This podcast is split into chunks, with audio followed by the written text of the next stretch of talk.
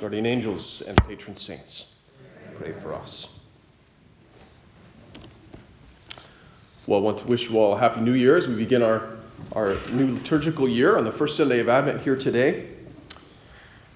And hear this call to be prepared. The season of Advent, which begins our liturgical, our liturgical year, is one of preparation, of expectation, uh, even delightful expectation, because of what we know being promised to us is coming at last. One of the things that I think is most important in that process of preparation is what St. Paul speaks of in our second reading today to put off the deeds of darkness and to put on the, the light of life. And one of the ways that we do this, of course, is through our celebration of the sacraments, but primarily through that call to repentance that is the sacrament of reconciliation.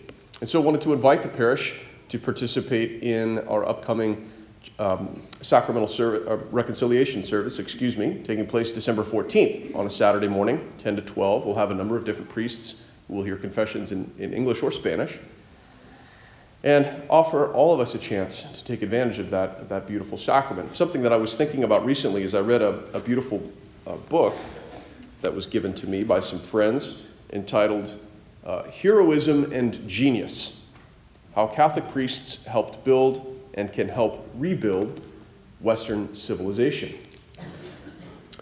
In this particular chapter that I was reading just, just yesterday, it was about the sacrament of confession and how influential that was in the history, not just of the church, but, but of Western civilization. As you may know, as it was practiced in the early centuries of the church, confession was something that was not exactly widely practiced. The ancient methods of confession were quite burdensome, oftentimes very embarrassing, and people put it off even longer than they do now. In fact, many times uh, people waited to be baptized because the practice of confession was so rare that, that the forgiveness of sins was experienced primarily through baptism. So you would wait until you were on your deathbed, oftentimes, hoping that you didn't die before the priest could get there to baptize you. And if there was a chance to go to confession, it was often only at, at, one or two points in your life that that would be offered. And this particular practice was often done not just in the confessional, but front and center during service. That if you wanted to be forgiven for your sins, you would be expected to stand out in front of the assembly and enumerate the things that you wanted to be forgiven for. So, understandably, it didn't uh, take up a lot of time of the church in, in the early centuries because people were very reluctant to do so. Now, that produced some pretty abundant fruits in people's lives. If you were committing habitual sins or were habitually greedy or that particularly sins that people in the community already knew about, to stand in front and to say, I wish to be forgiven for these things and I sincerely amend my life and don't want to do them anymore, oftentimes that was a very effective way to make a break with those things that held people captive. Nonetheless, that level of of devotion and humility uh, was not widespread. So it was during the 6th and 7th centuries that many of the monasteries in Ireland were filled with monks who were then returning to continental Europe to evangelize and build other monasteries through the example of great saints like St. Columbanus and, and others like him. And these Irish monks practiced a form of confession that was, that was different than the ancient methods. It was practically what we experience in confession today individual meetings with a priest in secret, bound by the seal of confession, in which the priest could never reveal anything that he heard from someone in the confessional, with personal counsel and advice given to that individual. And then, because these monks were men of great holiness, also a sense like these men are living lives of great austerity and whatever penance they would impose on a, on a penitent, oftentimes they were already living out themselves. So this became a practice of the sacrament of confession that eventually spread throughout the whole church and is the reason we have the sacrament of confession as we experience it today. What this particular author described was how influential this was, not just on parishes or churches, but the whole culture. Gradually, a shift began to take place where people didn't identify their personal moral responsibility so much with their tribe or their family or their city, but as an individual.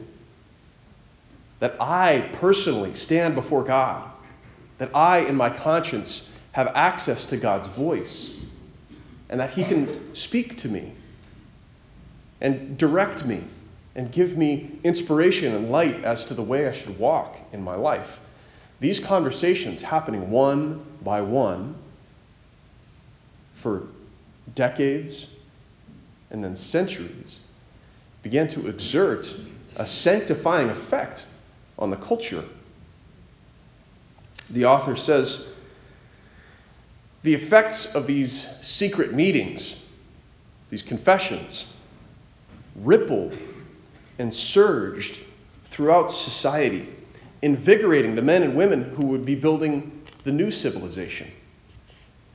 They strengthened marriage bonded fathers and sons, and mothers and daughters, reconciled bloodthirsty rivals, and prevented or mitigated wars because kings and lords and dukes were also going to confession and seeking guidance from priests over how they should rule their kingdoms or how they should lead their armies.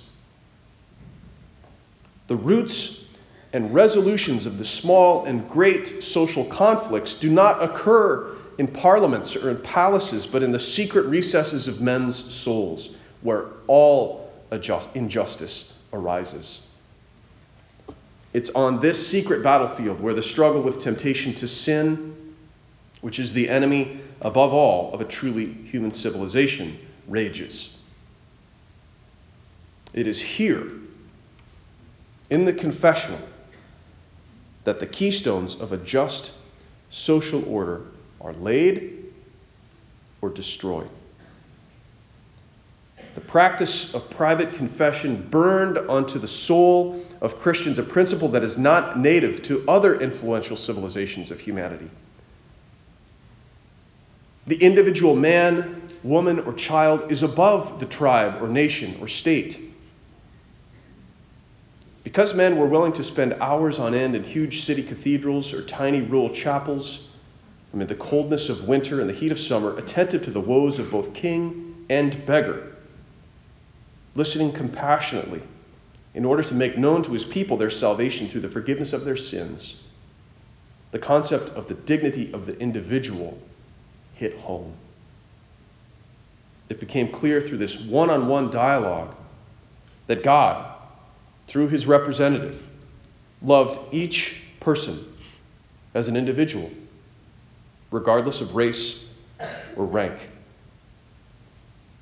The Western understanding of human dignity was being forged in a way that neither all of our empty philosophy or the storming of the Bastilles of this world could ever have achieved, for all were equal as they knelt. End quote. In other words, what we take for granted, the dignity and freedom of each individual person as a member of society and as a member of the kingdom of heaven, was forged precisely in the willingness of people to confess their sins in this setting.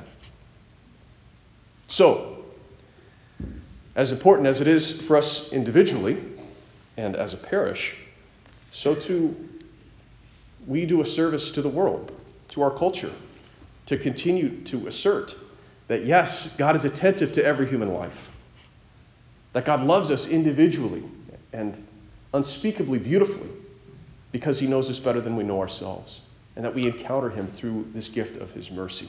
So I invite you all to consider, mark your calendars, 10 o'clock on Saturday, December 14th, to be able to take advantage of this beautiful sacrament and be prepared in response to this call that our Lord issues to us today. Stay awake, for you do not know on which day your Lord will come.